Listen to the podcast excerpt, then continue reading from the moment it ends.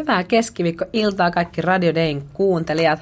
Tämä on Uskovaiset nuoret. Minun nimi on Maria Roimaa ja mulla on jälleen kerran aivan valtavan, valtavan huikea tyyppi täällä vieraana. Nuori mies, jolla on ihmeellinen todistus siitä, mitä Jeesus on tehnyt hänen elämässään, Jeesuksen muuttavasta voimasta, Jumalan uskollisuudesta ja hyvyydestä. Tervetuloa Joel Kuula. Kiitos paljon. Ilo olla täällä. Mahtava juttu, että oot täällä.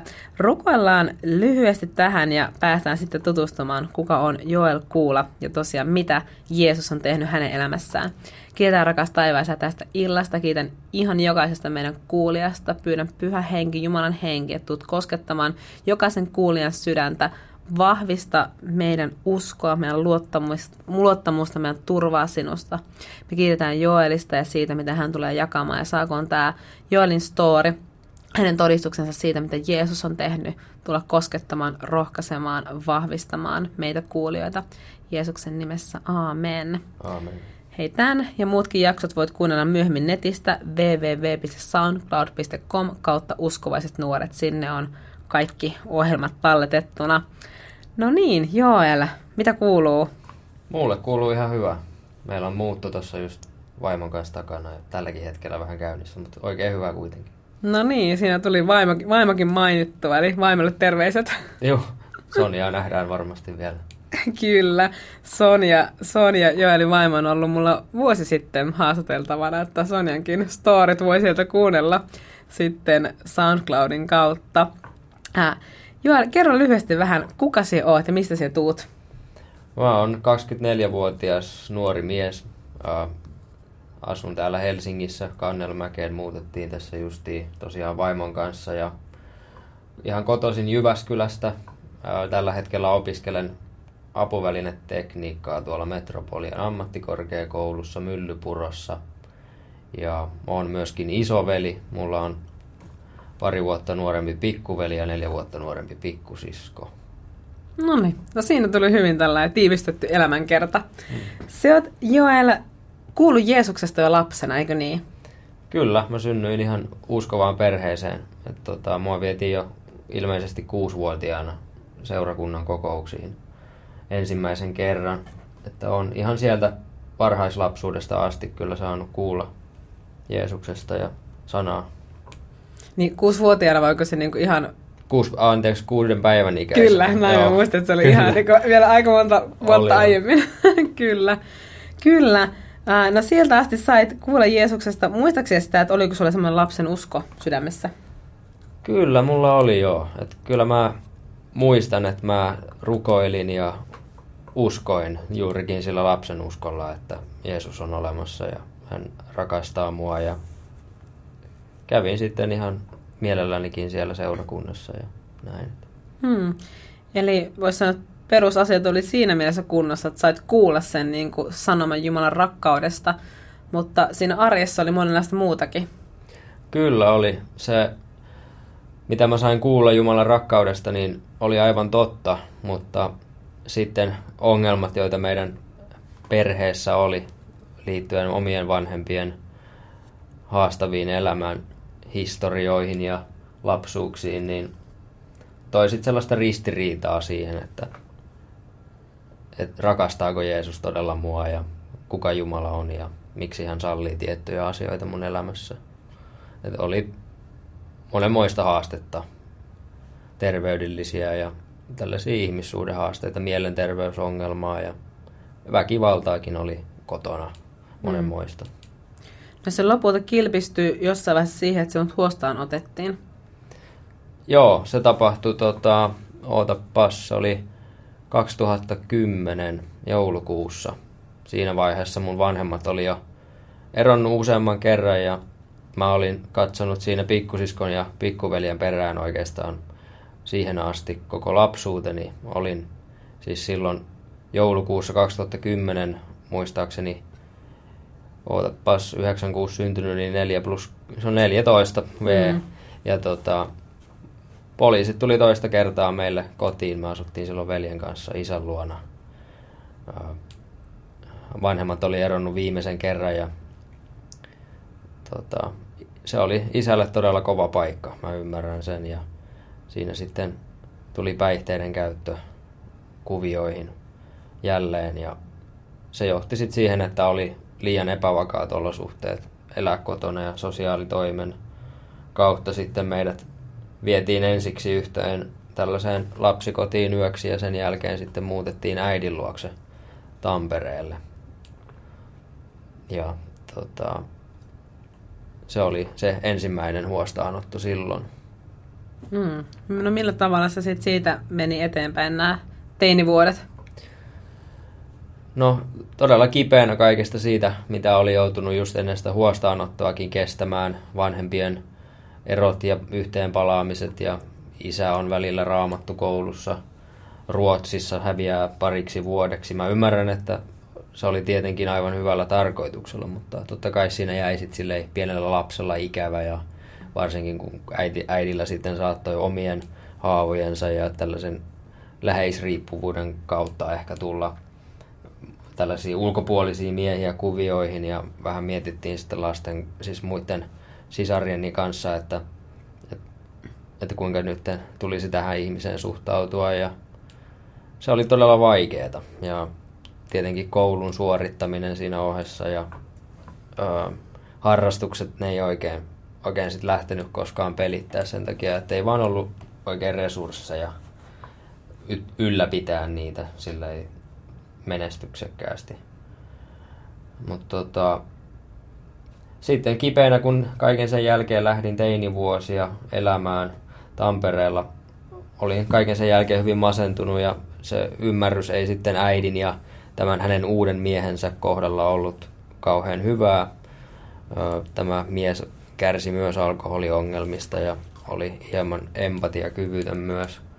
Ja sen takia sitten tätä meidän, minun ja mun veljen masennusta pidettiin vaan jonkinlaisena laiskuutena ja ei oikein ymmärretty, että, että me oltiin todella taakotettuja ja kipeitä siitä, mitä oli tapahtunut. Mutta kuitenkin sitten koulussa hyvin arkoina, ujost, ujostuneina ja pelokkaina ja ehkä vähän outoinakin meidän luokkakavereille ja muille nuorille, niin onnistuttiin sitten kuitenkin kouluun suorittamaan ja menee eteenpäin. Mutta lopulta sitten sekin päättyi siellä äidin luona, äidin ja hänen miehensä luona siihen, että sitten tota, muutettiin jälleen isän luokse. Siis mehän muutettiin, mitä mä nyt on 24 vuoden aikana, mä oon muuttanut 13 kertaa. Se on sille ihan noin puolitoista vuotta per koti. Mm. Ja tota, jos nyt oikein lasken. Ja tota, sitten sen jälkeen kun muutettiin äidin luota pois, koska ei voitu tulla siellä toimeen, niin isä oli tosiaan sitten muuttanut Tampereelle ja muutimme hänen luokseen ja nyt piti niin kuin olla taas asiat kunnossa ja tota, päihteet historiaa, mutta siinä hän ei käynyt niin, vaan edelleen kaikesta sielunhoidosta, jota hän kävi raamattokoulussa läpi, niin se ei sitten kestänyt ja sen takia päädyttiin veljen kanssa laitokseen. Ja se oli todella hyvä kokemus, koska siellä me saatiin ensimmäistä kertaa kokea sellaista niin kuin rutiinia ja vakautta mm. ja ä, ihmisiä, jotka, jotka välittää ja ei ole liian tavallaan rikkinäisiä ja kesky, keskittyneitä siihen oman hyvinvoinnin ylläpitämiseen, vaan oli myös niin kuin annettavaa enemmän meille. Ja sieltä sitten kuukauden jälkeen mun tuli päättää, että muutanko mä 17-vuotiaana omilleni vai muutanko mä tota, niin, takaisin isän luokse. Ja isän luonahan mä lähdin koittamaan, mutta siitä ei tullut mitään, koska ahdisti yksinkertaisesti niin paljon kaiken sen jaetun historian kautta. Ja niinpä mä muutin sitten toiseen laitokseen, jossa harjoittelin sitten yksin elämistä muutaman kuukauden. Ja ne oli oikein siunattuja aikoja silleen, mitä mä sain niissä laitoksissa viettää pääsääntöisesti, että mm. sai sellaista tavallaan aikaa vähän hengähtää ja miettiä elämäänsä ja asioita. Niin sä siellä kokea oikeasti, että sinut huomioitiin ja osattiin kohdata se nuori poika, jolla oli ollut monenlaista traumaa ja kipua. Kyllä joo, et ymmärrettiin se, että, että minkä takia mä oon masentunut ja miten se vaikuttaa mun elämässä mm. ja näin. Mahtavaa. Tämä on Uskovaiset nuoret. Me on Roimaan Maria ja vieraana on Joel Kuula, joka jakaa todistustaan siitä, että millä tavalla rikkinäisestä perhetaustasta huostaanoton kautta monien vaiheen jälkeen Jeesus voimallisesti ilmestyi hänelle. Mutta nyt mennään kuuntelemaan biisi Roni Samuelin taideteos. Sano Joel muutamalla sanalla, miksi valitsit tämän biisin? No mä valitsin tämän biisin, koska mun uskoon tulon alkuvaiheella, tai uudesti syntymisen alkuvaiheella, niin menin metrokappeliin ja Roni oli silloin siellä nuorisopastorina ja me vähän tehtiin jopa muutaman kerran yhteistyötä niiden nuori, nuorten iltojen kautta ja tota, tutustuin siellä sitten Roniin ja ajattelin, että tämä biisi oli tosi hyvä ja monella tapaa myös kuvastaa omaa tarinaa ja miksei monen muunkin. Ihan varmasti. Roni Sammelen taideteoissa sitten päästään kuuntelemaan lisää Joel Kuulan storista. Tämä on Uskovaiset nuoret. On Roimaan Maria. Äsken kuultiin mahtava biisi ja Roni Samoinen taideteos. Se on minun tämän illan vieraan, eli Joel Kuulan valinta. Hei vaan Joel. No hei vaan. Täällä jatketaan Joel äsken ennen biisin kuuntelemista. Kerta hänen elämän storiaan siitä, että vaikka ihanaa kyllä hän sai kuulla Jeesuksesta ja tosi, tosi pienenä kasvuseurakunnassa, mutta vanhempien monenlainen rikkinäisyys, haasteet elämässä, avioero, monenlaiset haasteet vei lopulta siihen, että Joel oli, oli vuosia, joitakin vuosia ainakin huostaanotettuna. Monenlaista muutakin, muutakin kipua ja haastetta oli siinä. Uh, Mutta nyt Joel, mitä sitten tapahtui? Se ei sit vielä sittenkään se elämä kuitenkaan sen jälkeen, kun oli ollut ne ihan hyvät, hyvät kokemukset siitä niin kuin lastenkoti vaiheesta, että oli saanut semmoista turvallista aikuisuutta. Mutta millä tavalla sitten lähti se oma elämä menemään? Joo, no mä korjaan tuohon vaan, mä olin laitoksissa noin kuusi kuukautta ja sitten Aa. sen jälkeen tuetussa asumisessa. Y- niin tota, justiinsa, joo joo. Mutta joo, tota, elämä lähti sen jälkeen sitten, toki vaikka tuki oli siinä ja näin, niin ne nuorisoasunnot oli monella tapaa levottomat. Et siinä oli viereinen talo, oli niin sanottu subutalo, josta porukka sitten monesti ihan jonossa odotti omaa päivän annostansa. Ja poliisit oli monesti pihassa ja kerran otin ihan kotiin tällaisen nuoren tytön, joka oli niin kuin huonossa kunnossa ja autoin häntä. Kun hän sitten myös käyt, niin annoin hänelle, tarjosin paikan, jossa hän pystyi ottamaan sen oman suonen sisäisen huumeannoksensa turvallisessa ympäristössä ja se oli monella tapaa hyvin rajua. Ja lopultahan itse sitten päädyin kaikessa rikkinäisyydessäni ja kun en vaan halunnut kohdata itseäni ja totuutta ja tunteita, niin, niin lukiokavereiden kautta sitten kannabiksen kautta huumemaailmaa, hyvin klassikko. Ja tota, lopultahan se päätyi sitten siihen, että se ei enää riittänytkään se kannabis, vaan heräs kiinnostus myös muihin.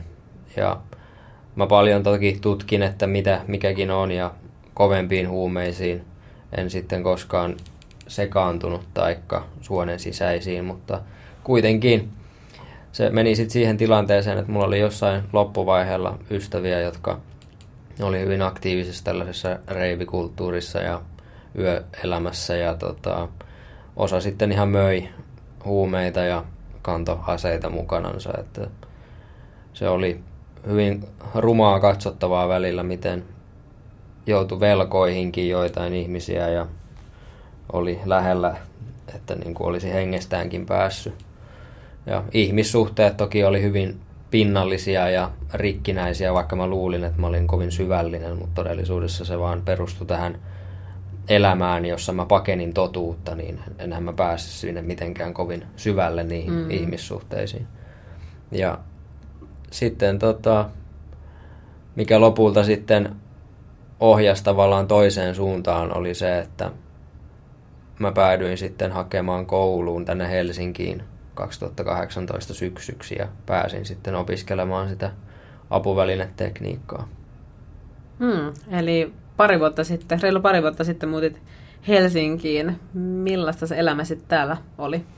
No se jatkuu aina, ainakin, tota, olikohan se päälle puoli vuotta vielä sitten se huumeiden käyttö ja rikkinäiset ihmissuhteet, parisuhteet, joissa niin kuin oli hyvin oleellinen elementti, vaikka niin kuin sitä silloin ehkä rakkautena piti, niin tällainen toistensa hyväksikäyttö, että oli mm. esiaviollinen seksi ja kaikki muu sellainen, mikä oikeastaan vaan hajotti mua todella paljon, että sitähän katuu nykyään ja ö, sitä jatkui sitten tosiaan se vähän päälle puoli vuotta ja mä niin kuin käytin näitä huumeita paljon justiin tähän, että mä nyt niin kuin oivallan elämästä ja itsestäni ja niin kuin jotenkin filosofoin tämän todellisuuden hmm. järkeväksi ja ymmärrän, mistä kaikki on mistä kaikessa on kysymys ja miten mun tulisi elää mun elämä. Että mä löytäisin vastauksen niihin kysymyksiin, että mistä mä tuun, kuka mä oon, mikä on hyvä, mikä paha, mikä elämän tarkoitus ja minne mä oon menossa.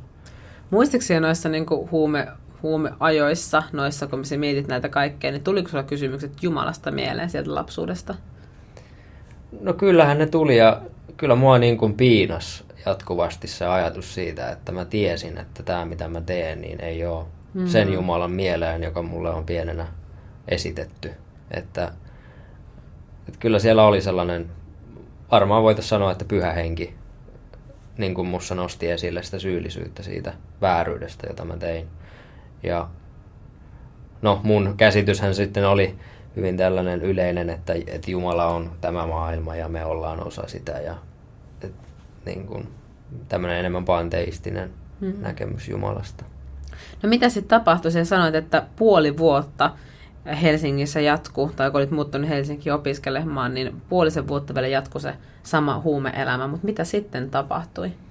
No sitten kävi niin, että mä tota, kerran, se oli yksi kerta, kun mä ajattelin, että nyt tapahtuu sitten joku suuri oivallus ja sillä kertaa sitten söin sieniä ja mä en missään nimessä sano, että se mitä mä tässä kerron olisi millään tavalla ansiota siitä, että mä olisin niitä sieniä syönyt, vaan mä sanoin, että se on pyhä henki, joka mm. sai aikaan sen muutoksen. Ja se mitä siinä tapahtui oli se, että mä makasin mun sängyssä ja mut vaan valtas semmonen hirvittävä kauhu. Ja mä olin aivan kankeena, kylmän kankeena siinä sängyssä ja mä, mut niin kun pyhä henki nosti mussa esille sen syyllisyyden ja todellisuuden, totuuden. Eli mä sain tavallaan kohdata Jeesuksen totuuden, mm. tietotuus ja elämä. Ja, äh, sitten mä ymmärsin sen, että mä oon tehnyt todella pahasti tässä monta vuotta muita ihmisiä itseäni ja Jumalaa kohtaan, ja mulla ei ole mitään asiaa taivaaseen. Et mm. Se, minne mä oon matkalla, on helvetti. Mm. Ja mä pystyin kuulemaan mun korvissa ne liekit siinä vaiheessa, ja tota, mä, mulla oli sellainen tunne, että jos mä nyt kuolisin, niin mä joutuisin helvettiin. Ja se oli niin hirvittävä ajatus ja tuli niin paha olo, että mä sitten tota, otin ihan otin puukon käteen ja mä pyörittelin sitä mun ranteella vähän ja mä mietin, että olisiko tämä niin itsemurha joku ratkaisu tähän mun ongelmaan. Ja mä olin monet kerrat aiemmin sanonut, että mä en koskaan lähde oman käden kautta ja sitten mä mietin, että no ei se voi olla, että eihän, että mites kaikki mun läheiset ja kaikki ne ihmiset, mun sisko ja veli, joita mä oon auttanut lapsuuteni ja että se olisi todella itsekästä. Ja sen takia mä sitten tulin ajatuksiin, että yhtä korttia mä en ole vielä käyttänyt, että mä en ole rukoillut. Ja sitten mä päädyin rukoilemaan Jeesusta ja todella niin kuin sydämestäni sain rukoilla syntäjäni anteeksi, että ne oli tuotu hyvin konkreettisesti mun silmien eteen se mun oma mm. pahuus ja korruptoituneisuus ja sen takia sitten siitä lähti Jumalan armosta niin sellainen liikkeelle, että mut valtas niin kuin todella syvä rauha, jota mä en ollut ennen kokenut. Ja mä sain niin kuin kokea sen, että mä oon oikeasti niin kuin nyt uudesti syntynyt. Ja kaikki se vaikutus, mitä niillä sienillä oli ollut, niin sitä ei ollut enää. Että ei, ei missään nimessä ollut niin kuin sen takia, että mä olisin mm. jotenkin huumeilla oivaltanut. Se on ollut yksi Jumalan armo, joka on saanut sen mussa aikaan. Ja siitä lähti sitten niin kuin se, että mä sain ruveta tekemään parannusta synneistä niin alkaa pikkuhiljaa kohtaamaan totuutta, eli Jeesusta itseäni ja tota, tunteitani myös. Amen. Vau. Wow. Tämä on se, mitä Jeesus ja yksin Jeesus tekee. Ihan huikea todistus ja niin, niin jotenkin voi niin koskettaa tämä, että miten uskollinen Jumala on. Ja silleen, että tosiaan, että, että hän voi siellä, vaikka ihminen olisi niin sekoittanut päänsä ties millä, niin kuin sanot, että sienillä, niin hän on niin suvereeni, hän voi sen keskelle tulla ja sen keskeltä kutsua ja sitten niinku saada Kyllä. ihmisen niinku pään, pään selväksi sen kaiken keskeltä ja siinä vetää ihmisen parannuksen tekoon Jumalan luo. Ihmeellistä täällä Nelli UNN Facebook-ryhmässä pikkusen jaoin siitä, että millainen ohjelma on tulossa, niin jakoi, että wow, mikä todistus, että nyt vielä päästiin niin paljon enemmän hmm. kuuntelemaan. Ja Hilkka, Hilkka täällä lähetti rakkaita terveisiä. Terveisiä. Hän sanoi, että hän on viisivuotiaana tehnyt valinnan Jeesuksen seuraajaksi ja innostui tästä todistuksesta ja lähetti paljon terveisiä. Ja sitten meillä oli Instagramin puolella Eevi kysyy, että Joel, mistä sinä haaveilet? Mä haaveilen herätyksestä. Mä haaveilen maailmanlaajuisesta herätyksestä ja herätyksestä Suomessa, koska jos mä mietin, että mikä voisi olla niin kuin yleisesti vaan parasta, niin se olisi se. Amen. Hyvä vastaus, lyhyt ja ytimekäs. Hei Joel Kuula, ihan mahtavaa, että olit vieraana Uskovaiset nuoret ohjelmassa. Tosi koskettavaa, rohkaisevaa kuulla sinun story rikkinäisestä lapsuudesta, nuoruudesta, rikkinäisen perheen kautta, huostaanottojen kautta, huumemaailmasta Jeesuksen seuraajaksi, jota se nykyisin olet. Jeesuksen seuraaja, aviomies. Kyllä. Kyllä. Sano vielä lyhyesti tähän loppuun, että mitä Jeesus sulle merkitsee? Jeesus merkitsee mulle aivan kaikkea. Ei mulla olisi mitään ilman Jeesusta. Mulla ei olisi merkitystä, mulla ei olisi mitään määränpäätä. Mulla ei olisi tietoa siitä, kuka mä oon. Ei rakkautta, ei totuutta. Mutta hänessä, Jeesuksen Kristuksen persoonassa, sulla on ne kaikki, koska hänen on se kaikki kätketty. Kyllä. Amen, se on juurikin näin. Hei, ku, rakas kuulija, mahtavaa kun olit mukana. Tämä oli tosiaan uskovaiset nuoret, myös Roimaan Maria. Vieraana tänään oli Joel Kuula. Ja niin kuin aiemmin sanoin, niin muistutan vielä, että niin tämän kuin kaikki meidän muut, myös Joelin vaimon Sonian ää, jaksot voi kuunnella sieltä SoundCloudista, eli www.soundcloud.com kautta uskovaiset nuoret. Sinne vaan tämä, tämä story kuuntelemaan uudestaan, koska kyllä tämä on niin hyvä, että kannattaa kuunnella uudestaan. ja myös muut meidän jaksot. Mutta hei, kiitos vielä tosiaan Joel, kun olit vieraana. Kiitos paljon, että sain olla. Ja me toivotetaan tosi siunattua illan jatkoa ja tätä viikkoa kaikille Radio kuulijoille. Moi moi!